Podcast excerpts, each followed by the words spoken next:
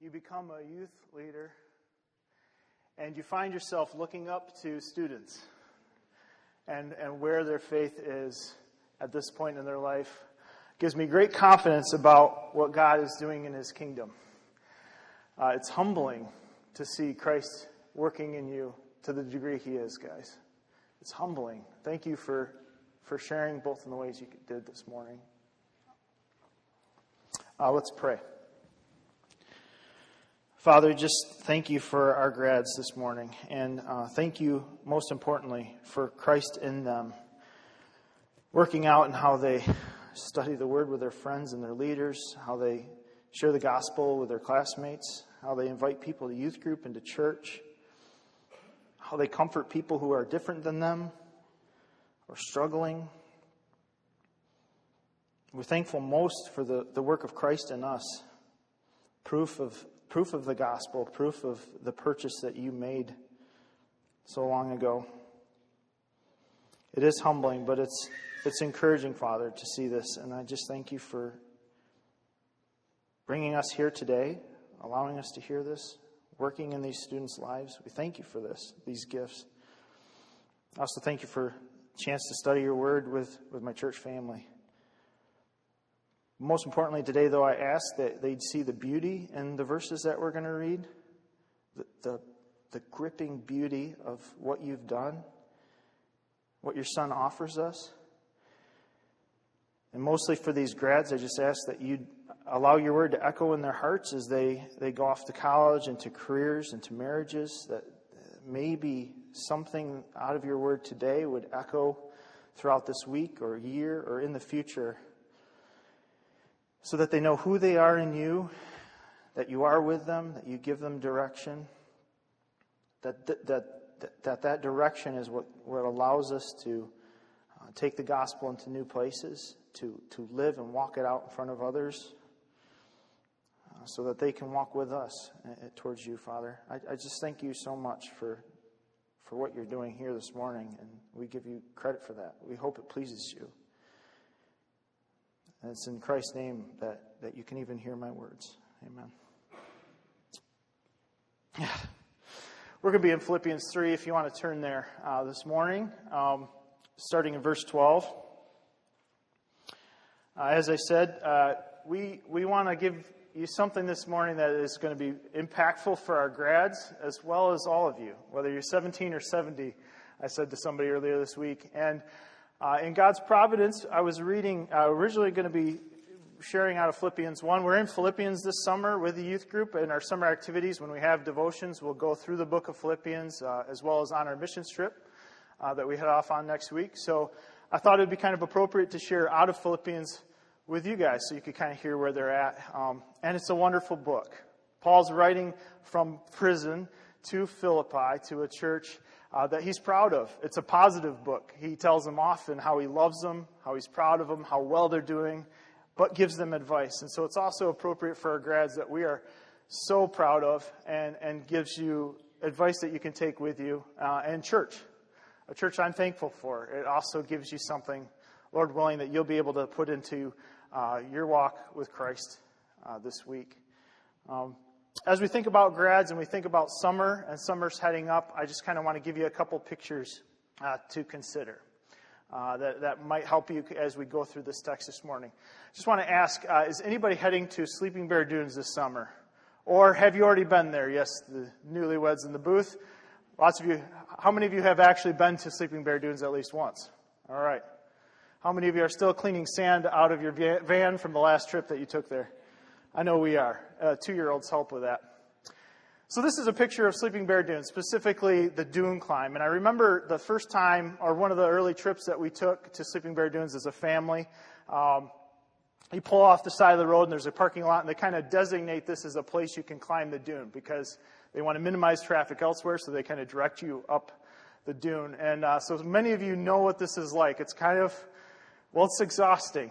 It's taller than you think, steeper than you think, and probably today hotter than you could imagine sand could be. So uh, I remember one of my first trips, uh, being at the base of this dune, thinking, all you know, all day today as we've driven along Lake Michigan, it's been pretty close to the car. You can see Lake Michigan out there, blue, refreshing. uh, Lake Michigan. I'm going to climb that dune, dip my toes in Lake Michigan. I'm going to refresh myself after such a hard work, wash off the powder donut exterior, and, and reward myself. And those of you laughing know that when you crest that dune, you get to see another dune. And in fact, uh, I found out that there is a family in our church, I'm not going to call them out, who's actually made this hike and succeeded. I give the dad all the kudos in the world for succeeding. That's a mile and a half from that parking lot to Lake Michigan. So, as you can imagine, as a teenager, I crest that dune, and you get to this place where it plateaus, and you can't see the parking lot behind you. You can't see what's behind you. There's just sand, and then there's there's uh, Glen Lake, I think, in the distance. And you, more importantly, cannot definitely see Lake Michigan in front of you. You see this dune, and if you climb this dune, you see another dune. And I think you're getting the picture here. There's quite a bit of disappointment for the first time guy that climbs that with, with the ambition of dipping his feet in Lake Michigan. So I turned around. It wasn't what I expected. I climbed that dune, I did that work, and what I saw was not what I anticipated. I think as we go through Philippians 3, the second half at least today, you could be thinking about. Paul uses some racing analogy because racing was, was common back then. Foot races were common. Hiking wasn't as common. That was how they commuted. So it wouldn't have been as much of a resonance. But, but I think what you can think about as we go through this passage is that moment when you're on the top of this dune. Many of these graduates have completed something tough a college degree, a high school degree, um, a master's degree. And, and one of the things that I know might face them in life at some point is, is it will not look the way you anticipate it. You're going to get to the top of something, and it's not going to be what you expect. In fact, I think that's why some people walk away from the faith. So I back to that dune. I'm on that dune, and I think I'm not cut out for this. This is more than I bit off. Lake Michigan's probably not even there. Well, Lake Michigan hadn't moved. It was still where it was, still as refreshing as it was. And other people, the path continues. Other people, I could have followed what they did and, and continued, and, and I didn't. I made the decision that it just wasn't worth it, and I turned around, walked back down the hill, which isn't a whole lot easier than walking up, and, and gave up. Even though it was there, I could have done it. So as we as we uh, honor our grads this morning, and and they've honored Christ by what they've shared with you already, and we, we thank God for that. Uh, just want to encourage the grads and all of you, church. This is this is something that applies to the whole church. To press on, press on. We've been in 1 Samuel, but but today we will kick off in Philippians three and hear what Paul has to say for a church that is making him proud, making him glad. He begins in, in verse 12 Not that I have already obtained this or already perfect, but I press on to make it my own. You'll hear that phrase a couple times. This is what he's talked about at the beginning of this, this passage is, is this resurrection life, perfection in Christ, this new life that he knows awaits whether Christ returns or calls him home. he says he's, he's not perfect. I'm not there. It's kind of humbling to hear Paul say that, the guy that we really look up to, who's written majority of the New Testament epistles for us, uh, is saying, I don't have it all. This verse I want to sink in. He's pressing on because the reason Christ Jesus has made me his own. If you hear nothing else today, I want you to remember what Lily and Caleb shared. And I want you to remember this verse right here. Because I don't know if we all know this. Christ Jesus has made me his own. If you call yourself a Christian, if you say, Christ is my Lord and Savior, the beauty of this verse should just, it should shock you. It's done. He's done it. He's made me. Past tense, Christ Jesus has made me his own.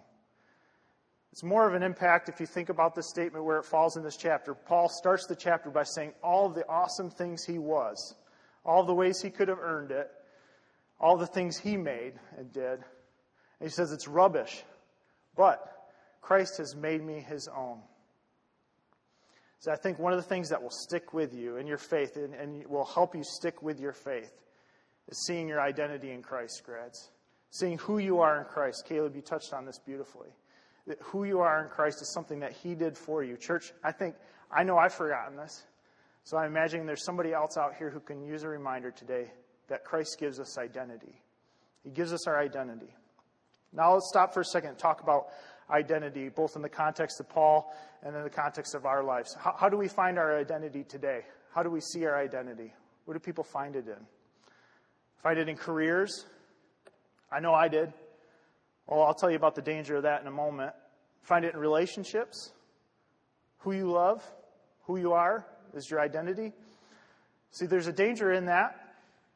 And that your career, there might be a day where, where you're, not, you're not a good doctor. There might be a day where you're not a good accountant. There might be a day where you're not a good officer. Is this too much? Can I handle this? That really affects how you see your identity if you're finding it in your career. Worse yet, there might be a day where you lose your job. And then, and then what? What is your identity going to be rooted in? Maybe you find it in a relationship. Well, we all know relationships can change. You can lose them, find new ones. They can get rocky. If I'm being a poor husband or a poor wife, and I find my identity in one of those roles, if I'm being a poor mother, uh, you're probably a great mother most of the time, but there's going to be a day where you're not. And what happens if that's your sole identity? See, Paul can say Christ is his identity. Christ has made him his own because he knows what happened on the road to Damascus. If you were with us last year when we went through, uh, through Acts, in Acts chapter 9, Paul's blinded on the road to Damascus. He's going he's to persecute the church in Damascus, but Jesus Christ encounters him on the road to Damascus, blinds him, and Paul sits for three days. And during that time, God speaks to a man named Ananias, a godly man, and says, I want you to go talk to this guy. And Ananias, probably smart, says, uh, You know, I've heard about Paul, I, at the time Saul. I've heard what he does. And God uses a phrase. Do you remember it from when we, when we talked through these? What he calls Saul? He says he's a chosen instrument. So Saul knows, later Paul knows, that God chose him, made him his for a purpose. It's a chosen instrument. Thankfully for us, Paul's not the only chosen instrument. You guys are chosen instruments as you go out to college, college grads, as you go to your careers. You're also chosen instruments. If you say, well, Christ is perfect, it's really hard for me to exactly grasp that my identity is in Him, that I belong directly to Him. I mean, I know that He's my Savior, I know He died for me, but, but how, do I, how do I see that work out in my life? Well, let me give you this experiment that you can kind of apply to what you're looking at as your role right now. What you're looking at is that relationship identity, that job identity.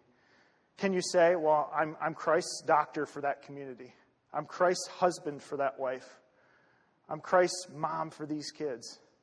So maybe you could maybe you could just say that in your head. Whatever it is you do, who you are, maybe you can say, well, at least I can say this. I'm Christ's pastor for this church. I'm Christ's nurse at this hospital. It'll apply to everything. It'll apply to every relationship. And in that, you can see how it's going to work its way out. And Paul will actually touch on this passage as we continue. He says, Brothers, I do not consider that I have made it my own, but one thing I do. Forgetting what lies behind and straining towards what lies ahead. See, this is, this is what comes with knowing your identity is in Christ. Not making light of what's behind, good or bad, but forgetting it. See, Paul is, I think, talking about good or bad things here because he had just listed all of the good things that he had done and been in life. And he recognizes that's not going to earn anything for him. That Christ made me, Christ was the active person, made me his own. I think he also recognizes all the awful things that have happened in his life. Don't own him. They, they don't have control over him because Christ made me his own. And if you followed Acts when we went through it last year, you got to see all the awful things that happened to Paul. Straining forward, again, he's using this athletic terminology. He's going to push towards this life ahead. He tells you what that's going to look like this identity in Christ that, that He's given us by making us His own frees us up to forget what lies behind the good and the bad. I said it, I said it once, and I'll say it again. The, the bad things that happened to you, that you did, those things cannot own you. Christ has made you His own, He owns you. The good, all the things, the achievements, the accolades, the degrees, those don't earn it. They didn't they didn't sweeten the deal so Christ decided to purchase you. They didn't improve your standing in front of him so that he purchased you. Paul continues, I press on towards the goal of the prize of the upward call of God in Christ Jesus. Again, he uses this, this pushing forward. I want to ask you, as a part of your identity in Christ, adult, college student, high schooler, are you pressing on? Could that be said of you? What are, Th- this year will show you if you're pressing on. It'll also, it'll also be a challenge to you uh, if you're not. It's what enables us to press on. Thankfully for Paul, he has Christ. All of the old stuff that he's thrown away, those accomplishments, were pushing him in the wrong direction. But Christ making him his own is now what fuels him. To go on to say amazing things later in this, in this uh, passage and, and, and next chapter, like, I can do all things through Christ. Well, it's because he knows he belongs to Christ. So I want to ask you if, if you truly find your identity in Christ this morning, and, and, and students, as you go on to college and you're a college student, if you will find your identity in Christ. Grads, as you go into a career, if you're going to find your identity in Christ, are you going to allow it to become your career that identifies who you are? That's, that's unstable footing. Let's continue here as our, our, our time wraps up. Let those of us who are mature think this way. Okay, so Paul says, I, have established that my identity is in Christ. It's going to work its way out in how I think and how I act. If anything you think otherwise, God will reveal that also to you. We actually got to hear from one of our own students how God, owning Caleb, revealed to him, hey, this is not what I want for you. This is, this is not what I want you to set your eyes on. I want you to set your eyes on me.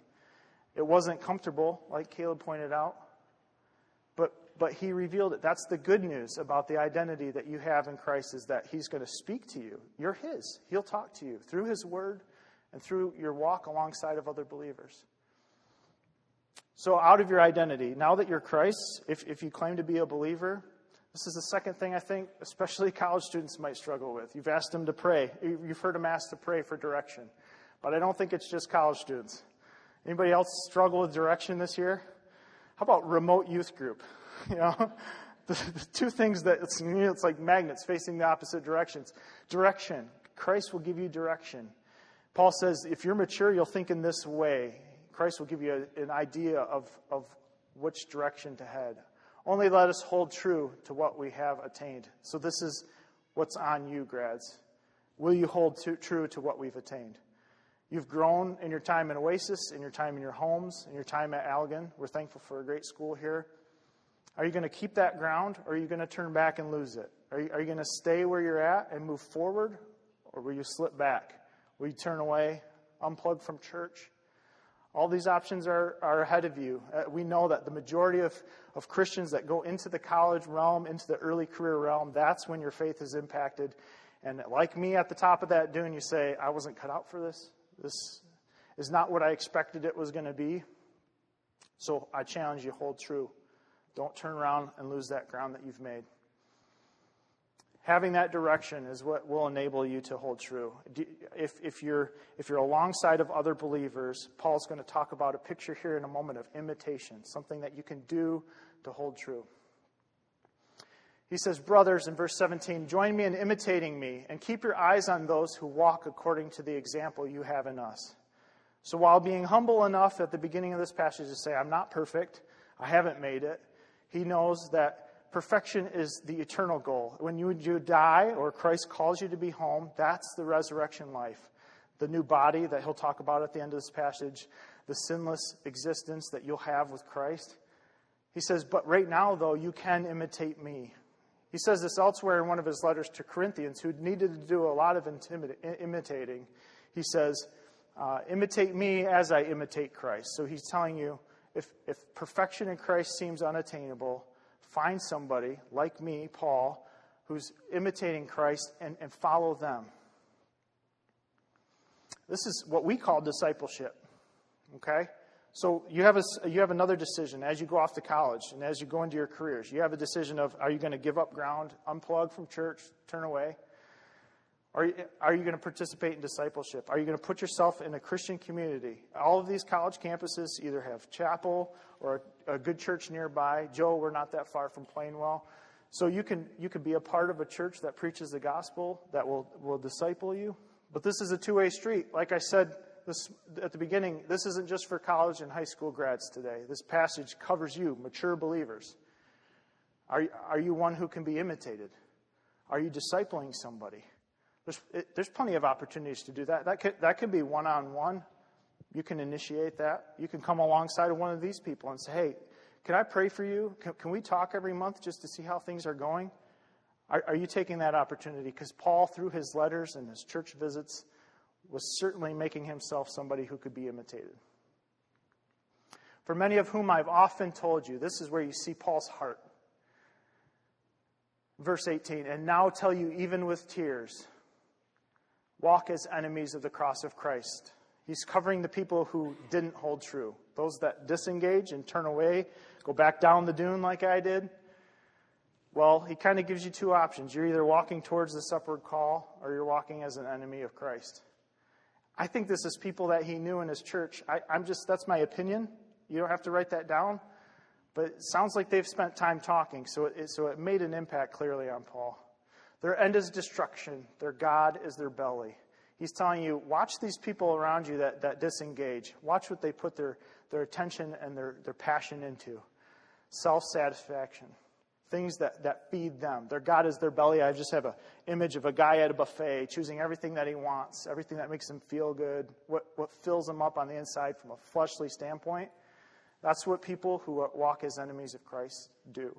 That's what people who, who have slid back, turned around, disengaged from the gospel, and, and holding true and walked back down the dune do. They glory in their shame with their mindset on earthly things. That verse seems to be the verse for this, this year, this, maybe this last couple years. Glory in their shame. When earthly things is all that a person is concerned about or consumed by, even the worst things are not to be taken too seriously. It's just life. They glory in their shame with their minds set on things. But, so Paul says, it's not going to be us. He tells you why here. Our citizenship is in heaven, and from it we await a Savior, the Lord Jesus Christ. Paul says this direction that, that you're on as somebody who's holding true to, to the, the work that you started doing, following, following Christ, growing in His Word, being a part of a church, in this case, the Philippian church, it gives you this direction. And, and that's a, characteristic, that's a right that comes with citizenship in heaven. Something, again, that ownership, that identity that Christ places on you, that can't be changed. It can't be taken away from you. And it causes you to, to longingly await the Savior. This is, this is how this citizenship displays itself in you, is that you await a Savior, His return. Christ, lastly, gives us resolve. I think graduates need a dose of resolve. Maybe not for gen eds, maybe more so for gen eds. But by the time you end your college career, you will have had a moment or two where you're at dune number two or three deciding if you're going to continue walking down this, down this path or if you're going to say, college wasn't what I expected, this career wasn't what I expected, I'm out. You will encounter a moment where your identity, where your direction, where your resolve is all challenged. Maybe you feel like you don't, don't have any. But if you start at the beginning of this passage and cement in your mind that phrase, Christ Jesus has made me his own, what, what a beautiful source of identity that will be for you and it, and it won't fail you. Here's what Paul says Christ Jesus, this returning Savior that you can count on, that you can await, will transform our lowly body to be like his glorious body. He's going to do two amazing things when he returns or take you, takes you to be with him. This is what you can count on, gives you resolve in spite of whatever happens college or career, 70s, 80s, raising grandkids, whatever happens, it will give you resolve that Christ is both going to transform this broken, sinful body affected by disease, injury, the fact that we know we're not perfect and to continue to make mistakes, to be like his glorious body. If you haven't heard the story of the resurrection, a, a death defeating, sinless body awaits us. This will give us resolve. As well as the fact that when, when we talk, sometimes we use the phrase, make all things right.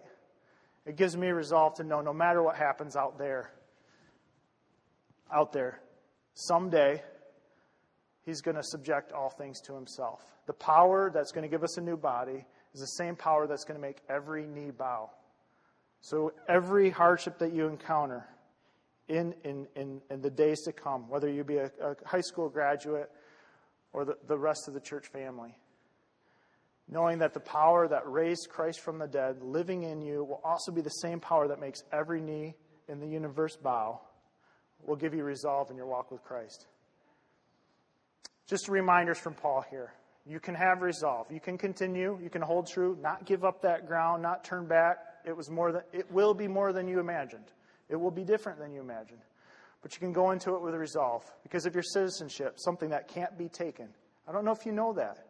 Christ being making you his own. You you were made his. That's it. You're not unmade. You're not made somebody else's too. He doesn't share you. That citizenship is yours. And you can await a Savior. That Savior is going to do some amazing things. He is doing amazing things. We got to see a, a taste of that uh, with our students today. So I want you to think lastly as we wrap up here about this, this sand dune. And, and as you crest that dune with the expectation of, of what you think will be on the other side. Grads, church family, college students going into a career serving this community. Press on. Press on, knowing that, that, that same power that rose Christ from the dead is going to give you a new body, continue to work in you, and make every knee bow. So press on in spite of whatever you see on the top of that dune. Press on in what, what you've started. Hold true. Don't disengage. Don't be one of the statistics of, of people who accept Christ, profess Christ as their Savior as a child, enter college, enter, enter retirement. Talk about a time where you might feel like you don't have direction. Don't be one of the people who disengages and pulls out of church, out of following Christ, out of the Word. Hold true. I think of that as you've conquered this territory, don't give it back up. You've, you've made it this far, don't turn back. Lastly, stand firm. Think about that sand dune, slippery, hot, unstable sand. And Paul is giving us something that we can absolutely count on here this citizenship that's not going to be taken away, this, this work that Christ is doing in you that will continue to be done in you. Just ask that you guys would stand firm and, and find yourself in a Bible preaching church, find yourself in a Christian community where there are people worth imitating and where you can also disciple others. That's an opportunity extended to all of you. I'll end uh, just our time this morning together uh, as we close with music uh, with how Paul wraps up this passage. It's beautiful. He, again, he's talking to people he's proud of, and grads, we're, we're proud of you guys for the hard work that you've put in this season. He says, Therefore, my brothers, whom I love and long for, my joy and my crown. The church is proud of you. Caleb, that was that was humbling. You're our joy and crown. Stand firm thus in the Lord, my beloved. Thank you.